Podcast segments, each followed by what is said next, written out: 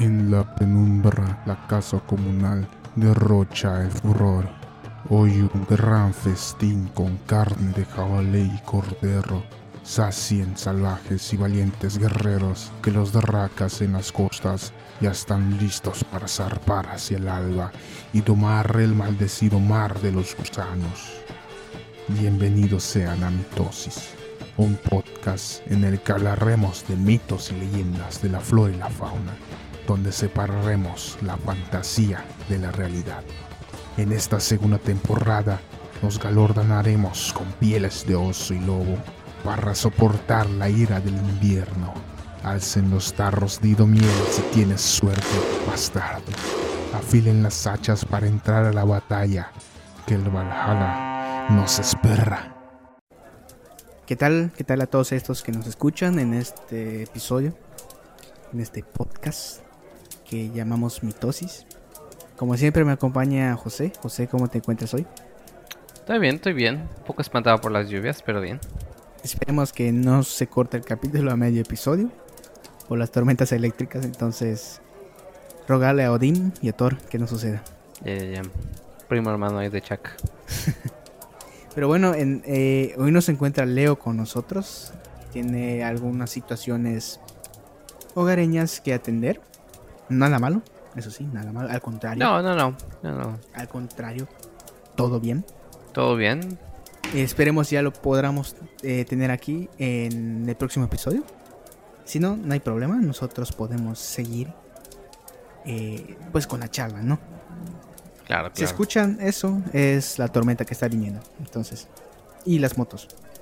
Entonces, no son efectos especiales. Es una tormenta muy fuerte que viene. Pero bueno, vamos en la tercera parte de esta introducción hacia lo que es la mitología nórdica. ¿sí? Hay que aclarar, introducción, aún no nos metemos en nada más que la introducción. Y como siempre le venimos diciendo en todos, en todos los episodios atrás de esta, es que es demasiada la información. Es muchísima. Y lo que estamos trayendo en, este, en estos episodios es algo resumido, pero no porque sea resumido quiere decir que sea mal. Entonces lo traemos para que ustedes puedan pues agarrar lo que realmente sea necesario. Y si quieren leer más, adelante. Hay muchísima información afuera. Y si ustedes quieren, pueden mandarnos algún mensaje en nuestras redes sociales sobre cualquier tema que, que, ustedes digan de este mitología nórdica. Y nosotros con gusto les haremos llegar información ya sea artículos, libros, links, etcétera, ¿no? Todo con el fin de que ustedes sacien su curiosidad. Pero bueno, José, nos quedamos o nos dejó Leo en los nueve mundos nórdicos del árbol Yggdrasil, ¿no es así? Ah, sí, sí, sí. Nos estaba a punto de presentarnos unos cuantos de sus habitantes que están ligeramente regados entre ellos. Así es, tienen como que una relación de amor-odio, podría decirlo. pero... bueno, comencemos con el, el un primero, ¿no? El dragón Nidhogg, o Nidhogg también se lo pronuncia. Según la mitología nórdica, este es también conocido como un dragón de carácter hembra. Anoten esto. Oh. Es carácter de hembra. Este vive en las raíces del árbol, en el Niflheim, donde crece las raíces del árbol de Esta, la principal función de este animalito es consumir las raíces. ¿No es así, José? Sí, sí, sí. Su odio por el, el árbol es tal que busca destruirlo. Sí, eh, está también habita cerca de la fuente de Hebelgermil, donde crece una de las raíces del árbol del Yggdrasil, donde igual la roe. Esta con el único fin de que llegue el día del Ragnarok. Y obviamente con esto la destrucción. Y después de esto es cuando Nidhogg, atormentará las vidas humanas o las almas humanas que queden, que hayan quedado en el Niflheim ya todo por el ganador. Así es. Eh, eh, con eso se distrae este pequeño ser. Bueno, también busqué un poquito, de dónde, de dónde viene la palabra Nidhogg. ¿Tú sabes, José? Ah, ahí te, te quedó mal, no estoy seguro exactamente. Pues podrías decirme. algunos dicen que se deletrea ortográficamente como Nidhogg, pero la letra o el sufijo como Q, o esa que parece una Q, es frecuentemente utilizado como si fuese una O en el islandés mm. moderno. Ok, ok. Entonces por eso se pronuncia como Nidhogg. Y de acuerdo a la lengua antigua, eh, su nombre se refiere al golpeador. Mm. Aunque obviamente esto no es claro. O sea, como hemos, hemos dicho en episodios atrás, todo lo de la mitología nórdica no es son claro. Teorías. Son teorías. Es como que si estuviesen leyendo la Biblia cristiana. Es un grupo de gente que cree que significa esto y lo plasmó en un libro. Ahí queda. También en particular la digamos que se prefiere digamos a la lectura en otras en otras traducciones se le se le atribuye también como el golpeador de la noche. Oh. Sí. Tiene, sus, tiene sus cosas. Bueno, y yo creo que porque también está arraigado a Niflheim, ¿no? Nos había dicho Leo que... Que hay una relación entre ellos dos, claro. Sí. Bueno, y... También, este, una, una cosa que sí encontré al respecto es que, por ejemplo, algunas fuentes lo consideran eh, un worm o un worm. no, no worm como se podría eh, pensar como gusano, no worm como este lo que se considera este un tipo de dragonoide que es específicamente este por lo mismo que tiene sus ¿cómo se llama? sus extremidades eh, semejantes a un dragón, pero no necesariamente eh, que llega a este. Es como que un oh. dragoncito. Ajá. O worm, worm como le estaba, este, le estaba diciendo, eh, que es un tipo de, mm, de criatura mitológica semejante a un a un este mil pies pero obviamente de, proporciones gigantescas. Mm, puede ser que sea asociado con la tierra no me imagino que la serpiente igual ajá pero eso se encuentra en las raíces. Así donde comúnmente te puedes encontrar estos animalitos. Ya ya ya sí. Y también se, se dice se tiene registros de que en la edad poética ya nos mencionó Leo también que es una edad principalmente en el poema llamado Cribinismal. En este nombra criaturas que viven en Yggdrasil y cómo este árbol sufre pues, grandes penurias por tener a estos animalitos. En este poema aparece Nidhogg. Este tiene la principal la, función, como hemos dicho, de destruir el árbol desde las raíces. Además, aquí se mencionan a otros de los que más adelante vamos a hablar, pero, ¿quieres escuchar el poema, José? Ah, yo encantado, me, gusta la, poesía. Yo no soy un gran orador, pero voy, a intentar. Entonces, el poema se llama Volusfa, menciona dos veces a Nidhogg, apareciendo la primera vez en la descripción del Nastrut. Y dice así: Una sala vio lejos del sol, en Nastrut, con puertas al norte.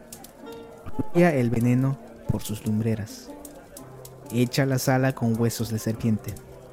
Vio ahí vadear tensas corrientes a hombres perjuros y asesinos. Y al que a la esposa de otro sedujo, Nidhogg drenaba los cadáveres, y el lobo los destrozaba. Según acá dice que el poema donde se describe es un dragón o una serpiente, como bien dices. Y también hay otra parte que dice, llegará volando al oscuro dragón la serpie brillante desde Nidalfol. Nidhogg llevará a sus alas los cadáveres de los muertos. Ahora he de hundirme. Oh. No entendí nada, sinceramente. Come on. si te entendiste algo, mejor dilo.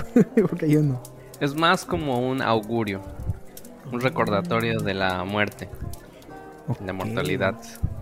Y no, y no solo eso, sino también eh, un augurio de una muerte por las consecuencias de malos actos. Ok. ¿Tienes algún otro dato antes de, pasar a, nuestro otro animalito? Ah, sí, sí, sí. Eh, dos pequeños datos. Em, algunos historiadores y antropólogos piensan que eh, dentro de los milagros que realizó el santo San Patricio eh, en Irlanda son restos de lo que podría haber sido eh, las este, las culturas relacionadas semejantes con con estos eh, relatos. Eh, en el milagro en donde hace que todas las serpientes se vayan de, de Irlanda dentro de los paralelos que existen porque no, no es el único se piensa que se utiliza los las creencias en estos dioses y estos mundos como un paralelo de las serpientes, específicamente como una forma peyorativa de llamar, como decirle a todos, este, nijonianos, por así decirlo. Entonces, con la llegada de las creencias de San Patricio es la reclusión de, estas personas y de estas tradiciones. Mm. No, no sabían absolutamente nada de eso. Es semejante, por ejemplo, a lo que se, eh, se hizo antiguamente con eh, los sumerios, que ellos adoraban al dios Baal. Y los cristianos en ese entonces lo asemejaron con Belcebú, que es como el utilizaron su palabra que era mosca para llamarlo literalmente el señor de las moscas, y, llamarle a sus súbditos, a sus creyentes moscas. O sea, es, es, una mm, una forma tan antigua como el tiempo de llamarle chusma chusma. También se dice que este Nidhot comanda un ejército de gusanos, ¿no es así, José? Oh, ese dato no lo sabía, ese, es bueno. Sí, comanda un, dato, un ejército de gusanos que según cuando llegue la hora del Ragnarok eh, van a terminar por comerse las raíces y obviamente es su finalidad. Entonces, sí, comanda un ejército de gusanitos. No, y no se nos puede olvidar en su este su enemigo mortal, del cual vamos a hablar justamente ahora que es Bedfornir. En la mitología nórdica, Bedfornir, del nórdico antiguo, significa tormenta pálida, o el que fue blanqueado por el clima. Es un halcón sentado entre los ojos de una águila sin nombre. Aquí son dos animalitos juntos. Sí, muchos hacen referencia al águila como primer animal, pero realmente el que es el guardián, digamos, de, esa parte del árbol es el halcón. El que es el, halcón entre los ojos del, águila, ¿no? Oh. Eh, sí. Se dice que este permanece en la copa del árbol del Yggdrasil. También es conocido como Betfolnir. Depende de qué traducción agarres, ¿no? Claro, claro.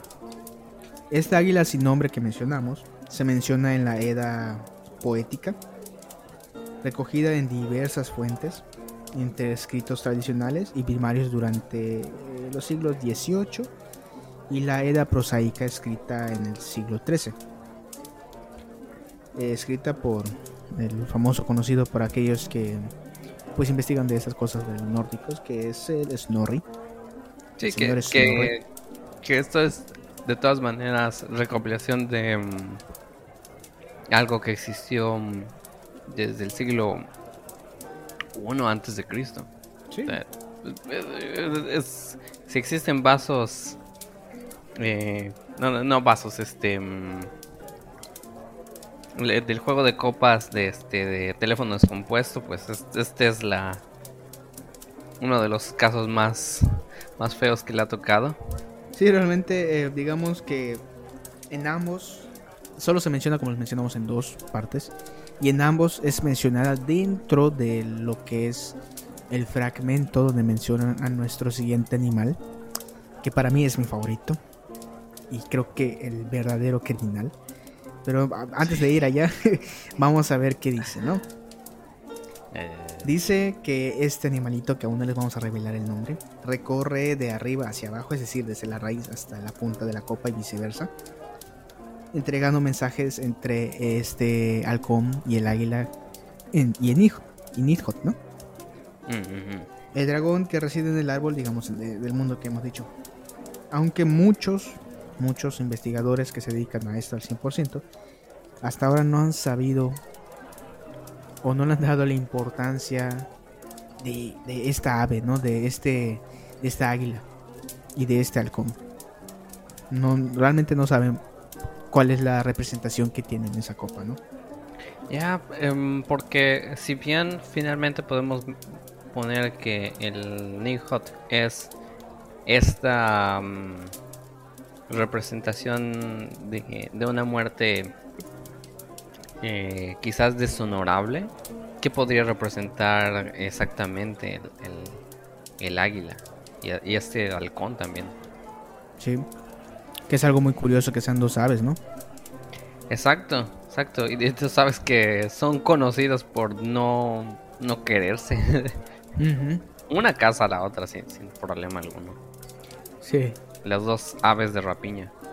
Exactamente, son aves cazadoras. raptores. Raptoras. Eh, también tiene un poema, es como les mencionamos. El poema escrito en Griminismal de la edad poética el dios Odín se disfrazó de Grimin y en el cual dice lo siguiente. Eh, Ratatosk es el nombre de la ardilla que recorre en las cenizas del Yggdrasil. Desde arriba las palabras del águila debe tomar y abajo el de repetir. Hay otra traducción de un tal Henry, Henry Adams. Ratatosk es la ardilla que de ahí correrá del árbol de las cenizas del Yggdrasil. Desde arriba lleva las palabras del águila y las recita a Nidhot abajo. Me pareció más bonita la primera. Tiene más sí, tiene más sentido y más, es más voraz realmente con lo que intenta decir. Y hay otra, o sea, citan otra vez al águila, que nunca dicen el nombre. Se cita en el capítulo 16 de un libro que no puedo pronunciar, de la Edad Prosaica. Eh, y también va acompañada de Belfortney. En el capítulo Ganglery cuestiona sobre la, la figura del trono y hechos relevantes que tiene en Yggdrasil. Y dice, hay mucho por decir, un águila está sentada en la cima de las cenizas del Yggdrasil y tiene conocimiento sobre muchas cosas. Entre sus ojos se siente el halcón llamado Bedford. La guía Ratatosk corre arriba y abajo, reparte el chisme y calumnias, provocando el águila y al Nidhot. ¿Tienes algo más de, este misterioso animal? Bueno, de esos dos misteriosos animales. De estos dos misteriosos animales. Ah, eh, si no pasa a pasar este antes al Ratatosk, tengo algo ligeramente alrededor de ¿Cómo se llama? De, de esta aguilita. Hay un este. Mm, una figura similar. Probablemente. O hermana o, o hija. En el, sentido de vista antropológico. De, vista mitológico. Que es el Biofnir. O Bidofnir que es parte de, de una mm, mitología antigua alemana, que se trata de un, un gallo dorado que reside en la copa de un árbol. Que es el, árbol de la vida para ellos. ¿Y te acuerdas que te mencioné la importancia del género del Nidhot? Que dicen que es hembra. Claro, claro. este también este es macho ahí tengo mi teoría. No lo mencionan, Pero yo creo que Bedford o el águila es macho, o ambos. ¿Por qué? Mm. Porque bien sabemos que, bueno, muchas de las, de las cosmogonías de, pues de, esos, de esos tiempos siempre trataban la, dualidad, ¿no? Exacto. Entonces recordemos, pues la dualidad eh, o la unión de estas era el equilibrio.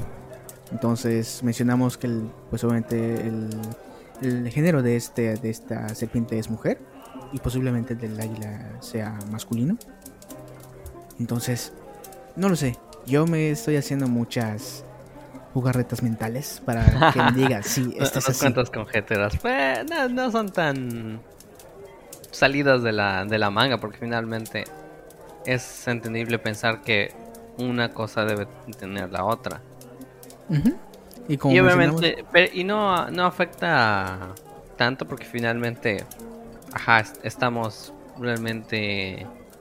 Son eso, son, son conjeturas, tienen sus, este, sus pequeñas partes de información que sustentarlas, pero finalmente no, no estamos eh, contradiciendo totalmente eh, ningún tipo de, de, mandato universitario o algo por el estilo. No, para obviamente yo no soy ningún historiador o especialista en esos temas para decir esto es así.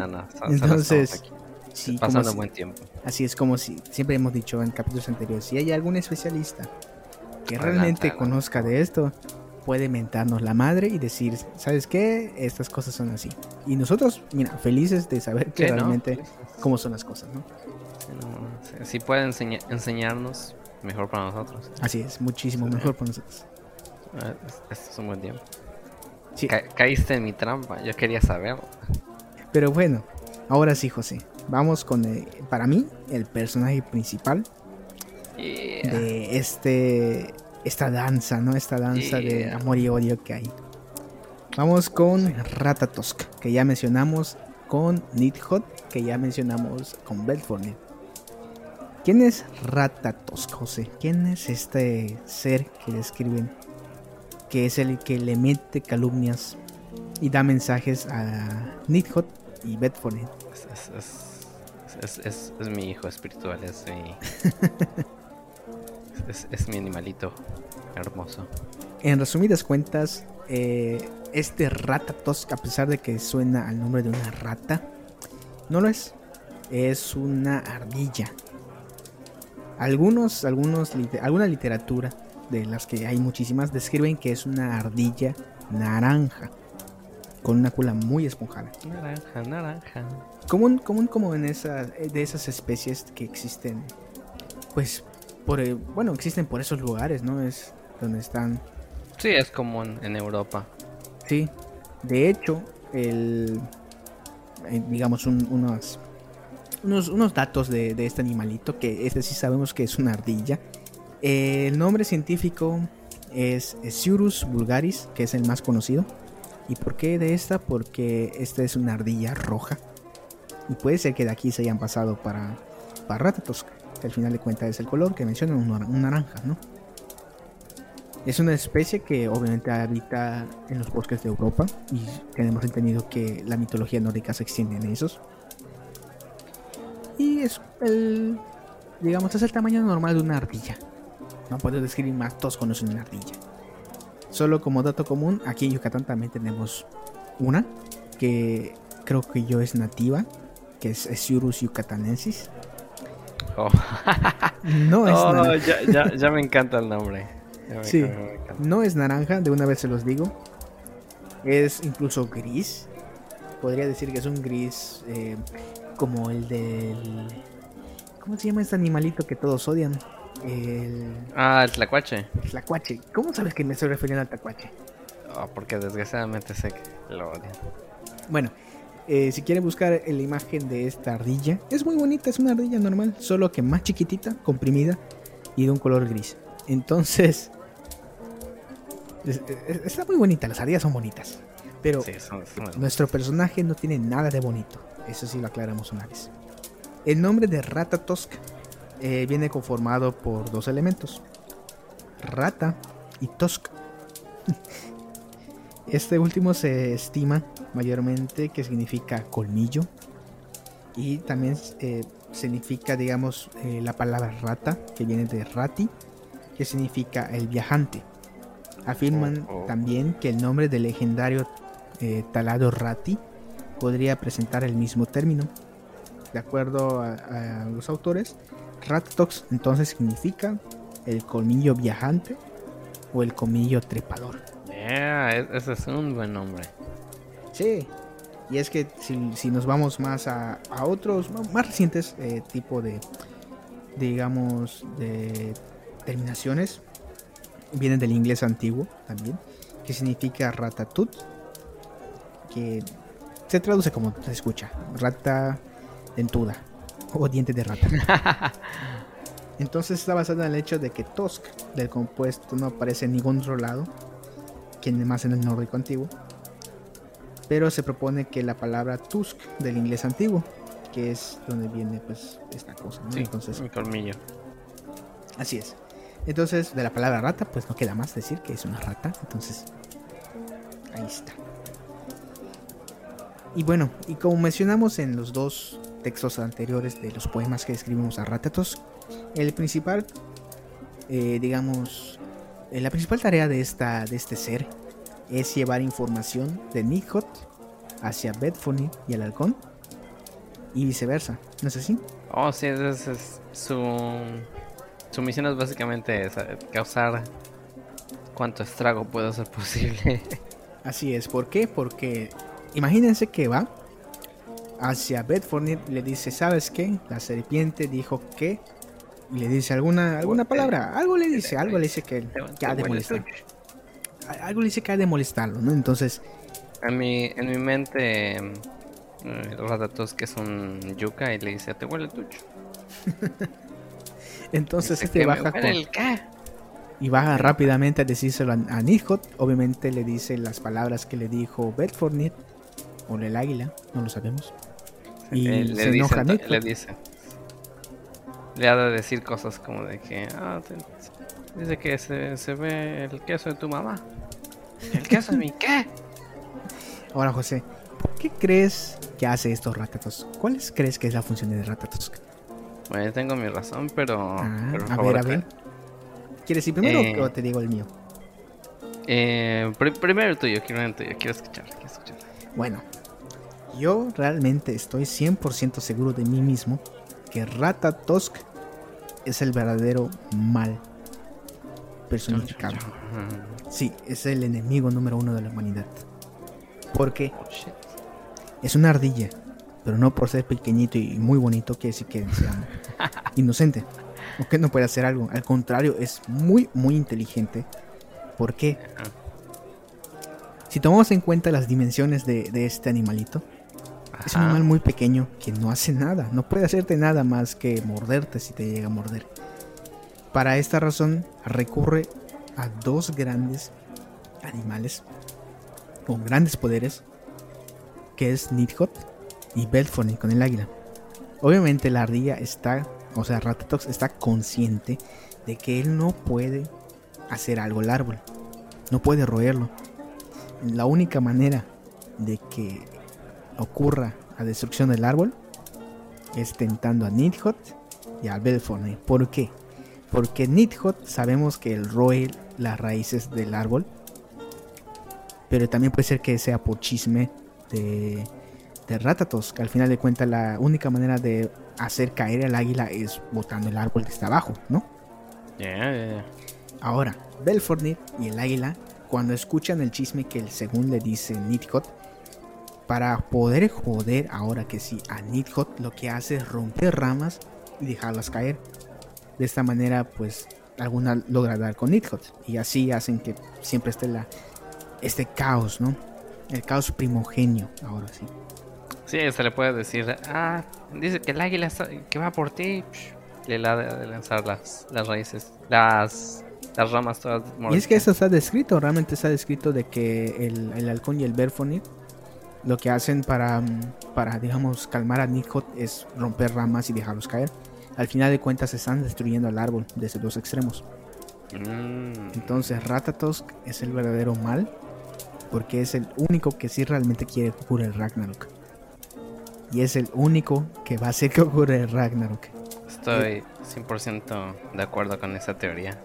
Con, e, con ese... Mm, esa historia al respecto. Me imagino que Ratatosk es, es algo así como mm, Stitch pero no, no tienen ni la fuerza, entonces dice, oh, voy a destruirlas de alguna manera. sí, es tierno y adorable. Rasca sus manitas entre sí. es, que, es que sí, realmente ahora me doy cuenta por qué, por qué los perros, mayormente los perros, odian a las ardillas. ¿Qué tal si los perros conocen realmente la verdadera intención de las ardillas?